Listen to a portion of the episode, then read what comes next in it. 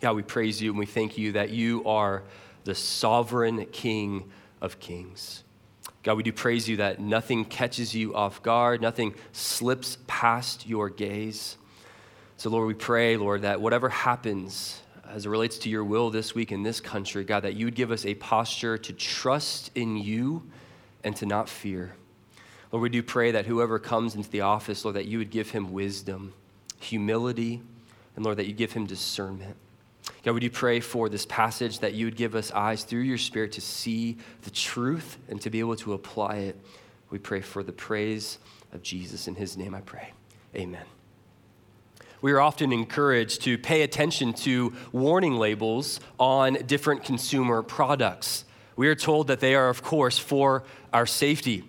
And yet, sometimes um, they can be helpful, and yet, other times, they can be utterly worthless, but a great source of laughter. Let me give you just a couple of examples of real warning labels on real consumer products.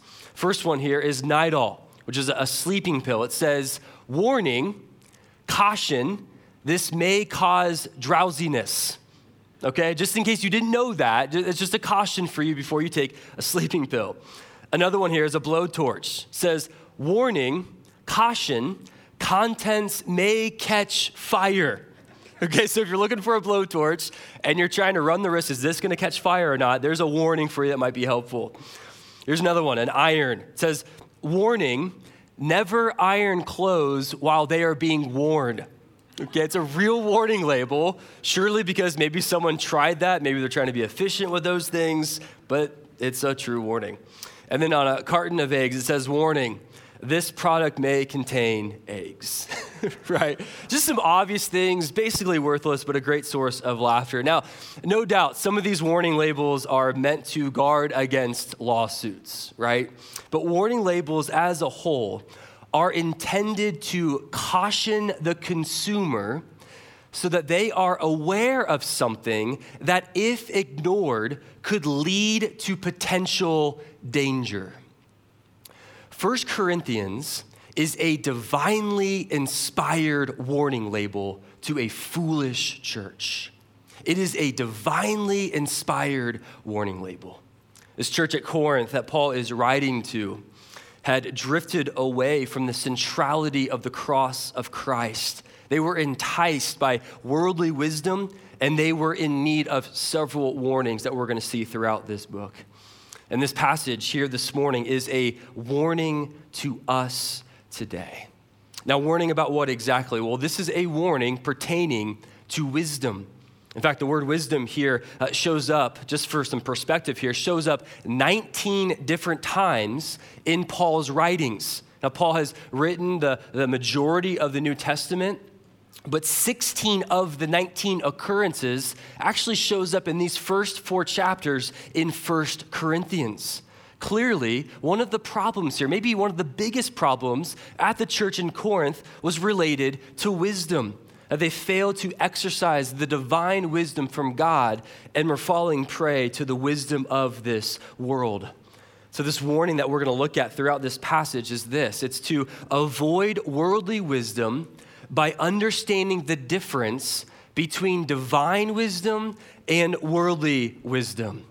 That if this passage came with a warning label, I think it would read something like this Warning, caution, divine wisdom is drastically opposed to the wisdom of this world. Okay, warning, caution, divine wisdom has a completely different goal than the wisdom of this world. Okay, caution, warning, divine wisdom must be defined by the cross and revealed by the Spirit. Look, church, this is a warning, unlike many other warning labels, that we must heed, because if we do not, it will lead to dangerous results. So, from this divine warning, what can we learn about the wisdom of God? Three things from this passage. Number one, divine wisdom has a divine origin. Now, since we'll be talking a lot about wisdom today, I just want us to be on the same page as far as uh, what we mean by wisdom. Here's uh, maybe a helpful uh, definition for us today that wisdom is the appropriate application of knowledge that discerns when and how to choose what is best. That wisdom is the appropriate application of knowledge that discerns when and how to choose what is best. In other words, I know a lot of people who are smart, who have a high IQ, but aren't very wise. I know a lot of people who are old, who have a lot of years of experience, but are not very wise. Biblical wisdom is defined differently than worldly wisdom. In fact, in this passage, Paul is uh, using some of these concepts that the Corinthians greatly valued, such as wisdom or uh, maturity or uh, spiritual. These are words that they love to use, but what we're going to see here is that Paul uses them but flips them upside down and redefines them according to the cross of Christ. Look at verse 6 with me. We see this word mature. As Paul states, the one who is mature is the one who has been imparted with wisdom.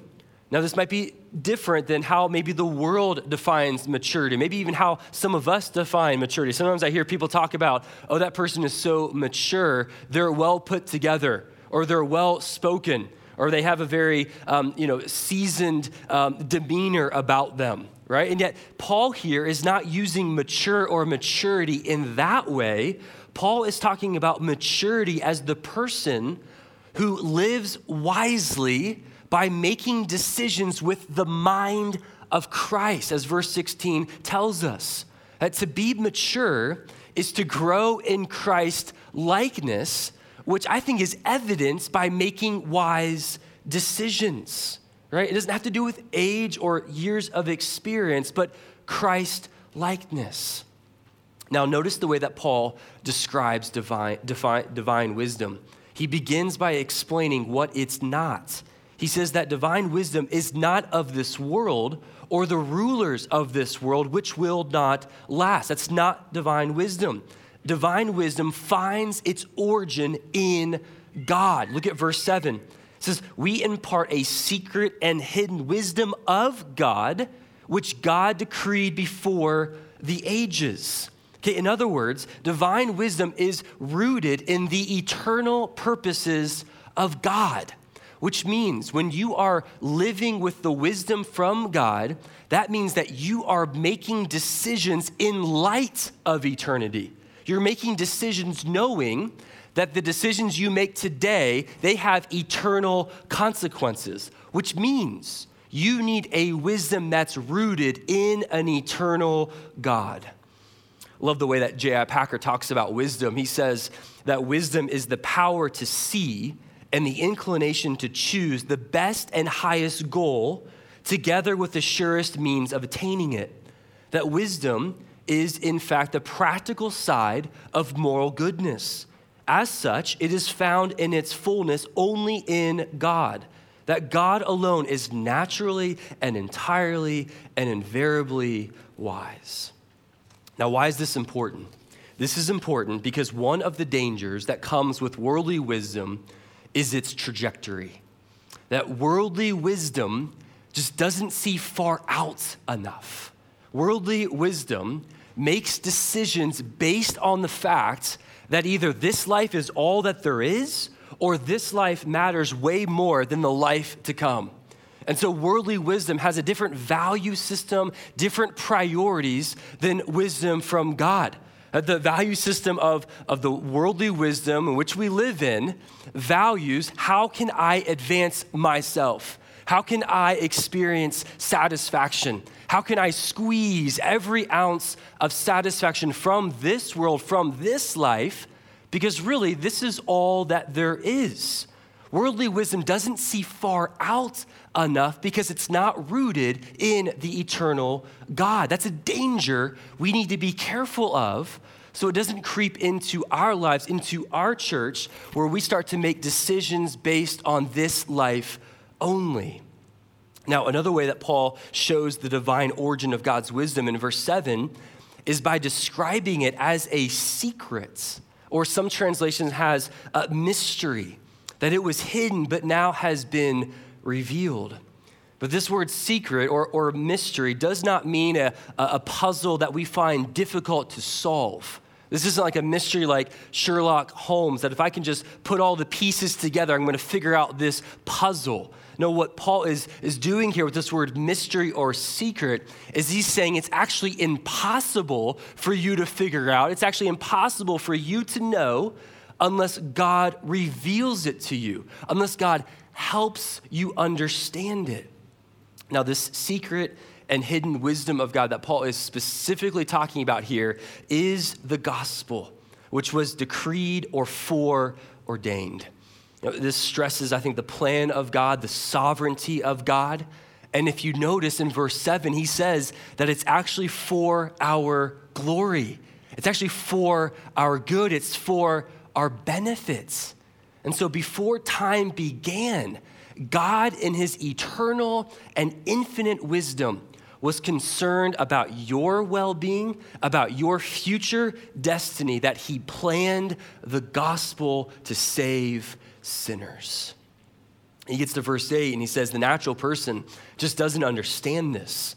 In fact, they didn't understand this, and it actually led to the crucifixion of Jesus Christ, the Lord of glory.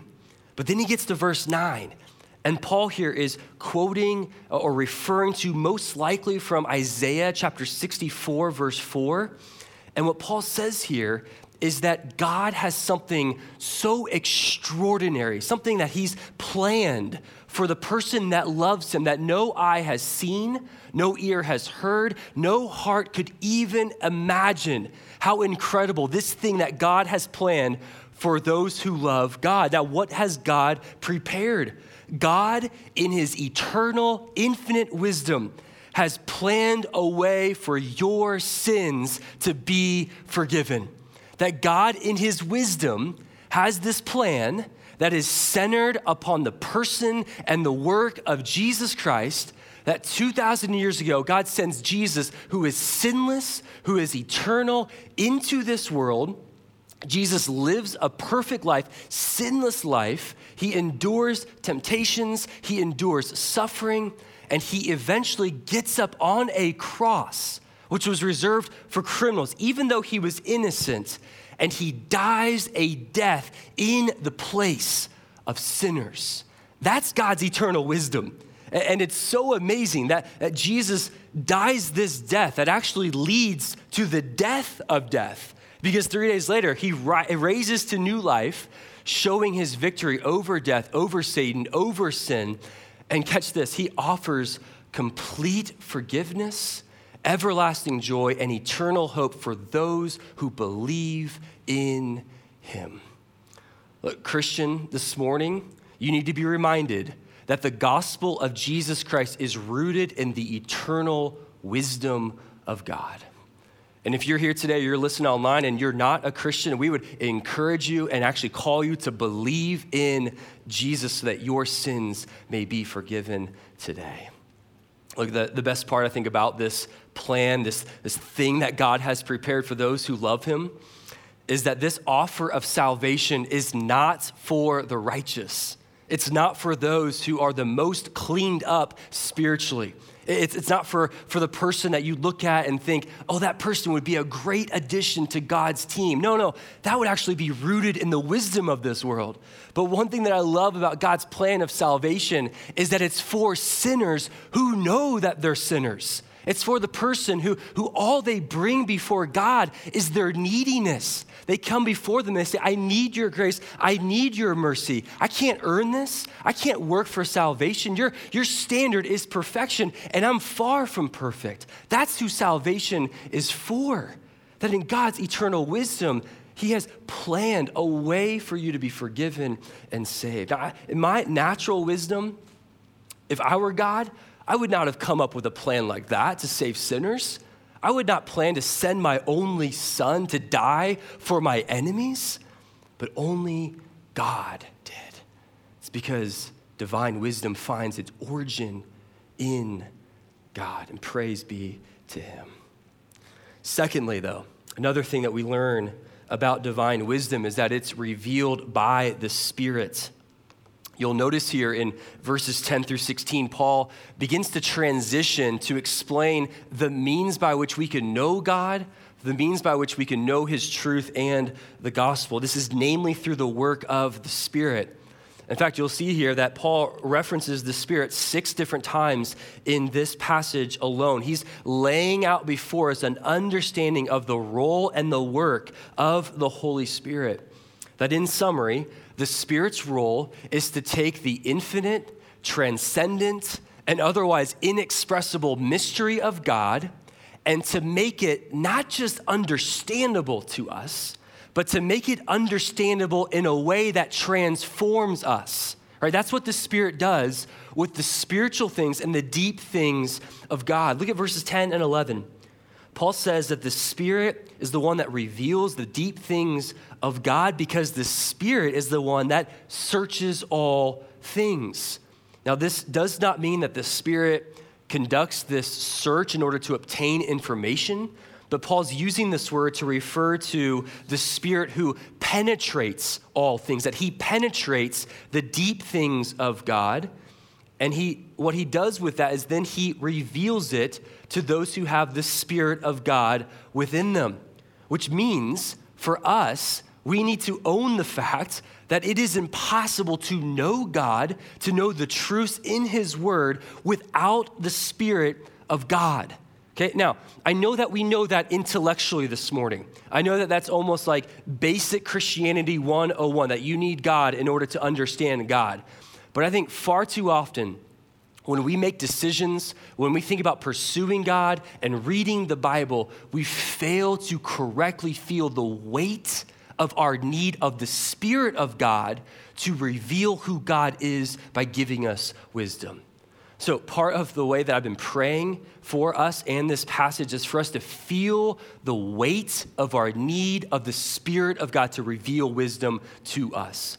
Okay, now I want to do that by reading a couple of passages here. The first one is from Romans uh, chapter 11. Think about how massive and how big God is. It says, Oh, the depth of the riches and wisdom and knowledge of God. How unsearchable are his judgments and how inscrutable his ways. For who has known the mind of the Lord, or who has been his counselor, or who has given a gift to him that he might be repaid? For from him and through him and to him are all things. To him be glory forever. Amen. Or how about Isaiah chapter 55? It says, For my thoughts are not your thoughts, neither are your ways my ways, declares the Lord. For as the heavens are higher than the earth, so are my ways higher than your ways, and my thoughts than your thoughts. Or how about Psalm 147? It says that He, God, determines the number of the stars that he gives to all of them their names. Great is our Lord, abundant in power. His understanding is beyond measure. Or Jeremiah chapter 55 says, He, God, made the earth by his power. He founded the world by his wisdom and stretched out the heavens by his understanding. When he thunders, the waters in the heavens roar. He makes clouds rise from the ends of the earth. He sends lightning with the rain and brings out the wind from his storehouses. Look, church, do you feel your need for the Spirit of God in order to know who God actually is? How massive, how big, how vast the God of the Bible really is. Currently, the Library of Congress houses close to 39 million books. 39 million books. And American publishers are every year just adding to this stack. And so they're actually project, projecting over the next couple of decades that we'll have over 50 million books in the Library of Congress. Now, if you are an ambitious reader, you might be able to read 2,500 books in your lifetime, maybe. And so, what that means is for every one book that you read, you have to say no to tens of thousands of other books simply because you don't have the time or the capacity. The point is, is that you and I, we are limited in our knowledge, we are limited in our capacity and our ability just to know things, which means we are in need of someone who is stronger, someone who is wiser, in order to reveal the deep things of God. And yet, the warning here from this passage is that worldly wisdom just simply doesn't agree with that. That the message from the culture around us would say that if you just work hard enough, if you're smart enough, if you have a little bit of luck, you can know or accomplish anything. And that mentality that we hear each and every day living in this culture is exactly what happened in this church in Corinth. That was the message of the culture surrounding this church, and that message and that mentality was creeping in to the church at Corinth. And as a result, they were being lured away by worldly wisdom. And the warning for us is that what happened in Corinth is exactly what can happen to us today unless we heed this warning. That in our pride, we can look not to God not to the Spirit of God who reveals the things of God, but we can look to only our own selves. Look, I think we love memorizing and we love quoting Proverbs chapter 3, verses 5 and 6. It says, Trust in the Lord with all your hearts, lean not on your own understanding. Acknowledge him or submit to him in all your ways, and he will make your paths straight. It's an awesome passage, great verses to memorize. But what about verse 7? Verse 7 is really important because verse 7 says, Do not be wise only in your own eyes. Fear the Lord and shun evil. See, that's the challenge for us, is, is to not be wise only in our own eyes. And the challenge here is that we can know intellectually the vastness and the bigness of God. But do you know that to the degree that you are depending upon the Spirit to know the things of God to influence the decisions that you make? See, the question that you have to ask yourself, the question that I have to ask myself is am I am I wise only in my own eyes? Am I leaning only on my own understanding? Am I trusting only in my own ability? Or am I throwing myself upon the Spirit of God to reveal wisdom from above? Like, I, I want to press in a little bit on that. I just want you to think about the decisions that you've made just only in 2020, maybe just some of the big decisions that you've made, and ask yourself the question Did you lean upon God and His wisdom in making those decisions, or did you lean on yourself? Those financial decisions that you made this year, the, the job decisions that you had to make this year, the, the school options and the decisions that you made this year, the political decisions and the, the COVID related decisions and, and, and the social decisions. It goes on and on. Did you lean upon your own understanding or upon the Spirit of God? And look, those are just some of the big decisions but the reality is, is that you and I make thousands of smaller decisions each and every day. So, what about those? What about the decision to, to spend time with God? What about the decision to put your phone down and to be fully present with your family or friends? What about the decision when you walk by a sink that's full of dirty dishes to actually clean them instead of to pretend that you didn't see them, right? What about the decision to respond with kindness to a harsh word. See, we need the Spirit of God to reveal wisdom and the deep things of God. Thirdly, here, and the last thing that I'll point out about divine wisdom as we think about how it's different than worldly wisdom is that God's wisdom does lead us somewhere. It's not a destination, but it leads us to illumination. Verse 12, Paul very clearly says, We don't have the spirit of this world, we have the spirit of God. But notice where that takes us. Verses 12 through 13 and even 14 through 16 explain what it means to have the Spirit of God, what it means when He's revealing the things of God. It's going to lead to illumination, to discernment, and to understanding. I think verses 12 and 13, Paul is, I think, attempting to describe this divine and mysterious dialogue that takes place between your heart, God's truth, and the work of the Spirit. And you get to the end of verse 12, and Paul says that the wisdom through the Spirit helps us to understand spiritual things from God. Verse 13, the Spirit helps us to interpret spiritual things. And then he says, look, verse 14, it's clear that the natural man just doesn't understand the things of God, doesn't have the capacity, the tools, the resources to discern spiritual things. But the spiritual man does. In fact, verse 15, he says that the spiritual person or the mature person, the one with the Spirit of God, is able to judge, or this is the same word as discern, judge or discern all things. This Greek word means to investigate or to examine, to, to scrutinize.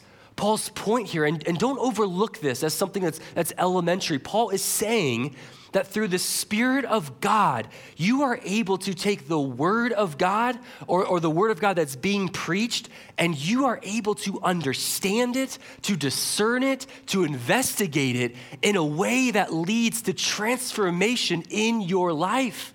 That without the Spirit, you are unable to do that. I think what Paul is telling us here is that the Spirit is a game changer, He changes everything.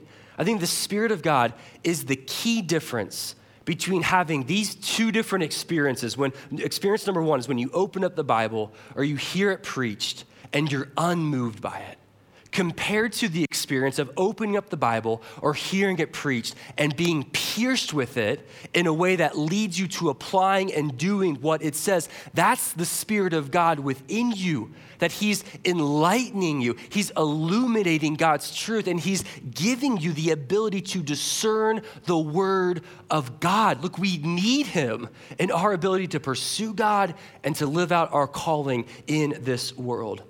I, I love Ephesians 1, verses 17 and 18, talks about the, the role of the Spirit. This is Paul's prayer he says that the God of our Lord Jesus Christ, the Father of glory, may give you the spirit of wisdom and of revelation in the knowledge of Him. Having, catches, having the eyes of your hearts enlightened, that you may know the hope to which you have been called. That's what the Spirit of God is doing when you depend upon Him. Do not bypass his role in your growth as a follower of Jesus. This wisdom that we have from God is distinctly different than the wisdom from this world. I know we've t- been talking a lot about what wisdom is. I want to close this morning with some application about some practical ways to actually get wisdom in your life. Just a couple of things here. Number one, to get wisdom into your life, or the path to wisdom, is to number one, prize it prize it. I love Proverbs 4, 7, and 8. It says, The beginning of wisdom is this get wisdom. And whatever you get, get insight. Prize her, talking about wisdom, prize her highly, and she will exalt you. She will honor you if you embrace her. Look, step one is to desire wisdom, to yearn for it by understanding what your life would be like without the wisdom of God. Like I think some are not living with wisdom because they're content with just their own understanding and failing to see their own need for God's wisdom. Secondly, here, another way to get wisdom is to pray for it. Pray for it. James 1 5 says, If any of you lacks wisdom, let him ask God, who gives generously to all without reproach, and it will be given him. Like as we've seen, only God can give wisdom because it finds its origin in God. And so we get wisdom in our life by coming to Him and asking and praying for it. One of my mentors in high school told me, he says, You need to start praying a prayer that will change your life. And I've been trying to pray this prayer since I was 17 years old. And it's a prayer that says this God, make me wise beyond my years. Make me wise beyond my years. I just want to challenge you no matter how old you are in this room, you need to be praying that prayer. Because remember, wisdom is not about how old you are, it's about living wisely and choosing the right decisions according to the mind of Christ. And I love this passage in James because it says that God gives it generously. I, I tend to overlook that part of it. I think, okay, if I lack it, I need to ask for it. But he says God wants to give it to you. He's generous with it. He's not stingy with it. He wants to make you wise if you come and ask him for it. Thirdly, another way to, to get wisdom is to pursue it we pursue wisdom by first pursuing God. Proverbs 9:10 says, "The fear of the Lord is the beginning of wisdom." And so, the more intimate you know God, the wiser you will become. This is also a challenge, though. I think this is a challenge to make sure that we don't desire wisdom more than we desire God. Right? We don't want to idolize the gifts of God above the giver, but as we pursue God, He's going to make us wiser. And the wiser that we are, the more that we're going to pursue God. And we're on this cycle of growth within Him. We'd also pursue it by pursuing godly and wise friends and mentors. Proverbs 13 20 says, Walk with the wise and become wise, associate with fools and get in trouble. Right? You probably have heard it said before that you actually become the five closest people in your life. You think about the five people that you spend the most time with, that you talk with, you eventually think like them and act like them. So the challenge here is to have godly friends that you allow to shape you, to speak into the decisions that you make, to actually allow them to speak into the trajectory of your life.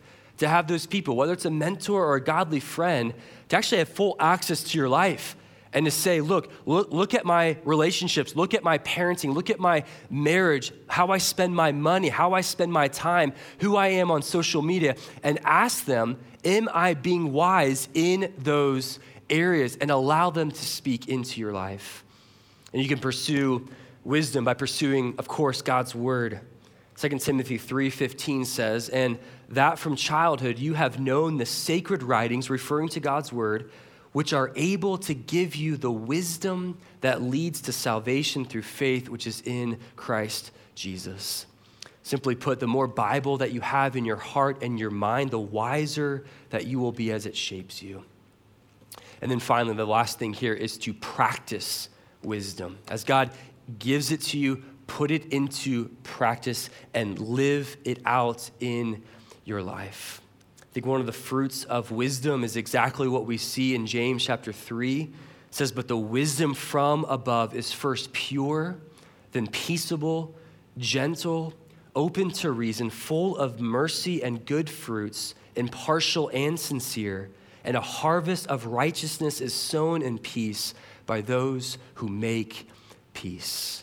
Look, that's a great target, I think, as you're thinking about, am I being wise by looking at the fruits listed there and seeing if that matches with how you live your life. Look, church, let's heed this divinely inspired warning to avoid the wisdom of this world and to pursue divine wisdom from God. I want to give us a chance just to maybe put into practice this message today. Just give you 60 seconds, just right where you are, just to ask God for wisdom today.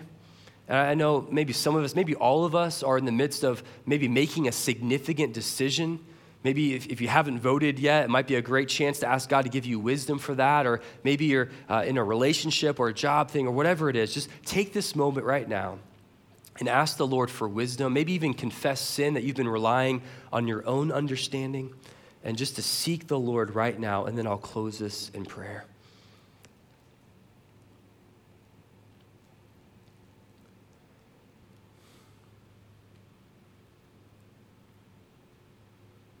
God, we thank you and we praise you for passages like this in 1 Corinthians that serve as a warning to us. We thank you that that is out of love from you, Lord, to help us to see the danger of trying to live life without you. God, I thank you that you are a generous and a loving God, that you delight in us approaching you and asking for wisdom. And God, Lord, our motive is that we want to look more and more like Jesus so that you receive glory, not ourselves. So, Lord, I pray that you would give us humility today, that you would give us a sense of our, our neediness and our dependence upon you. God, I pray that you would help each and every one of us to lean not on our own understanding, but upon yours. God, that you would make us wise beyond our years, that we might be a, a church that provides hope to a watching world. We pray in Jesus' name. Amen.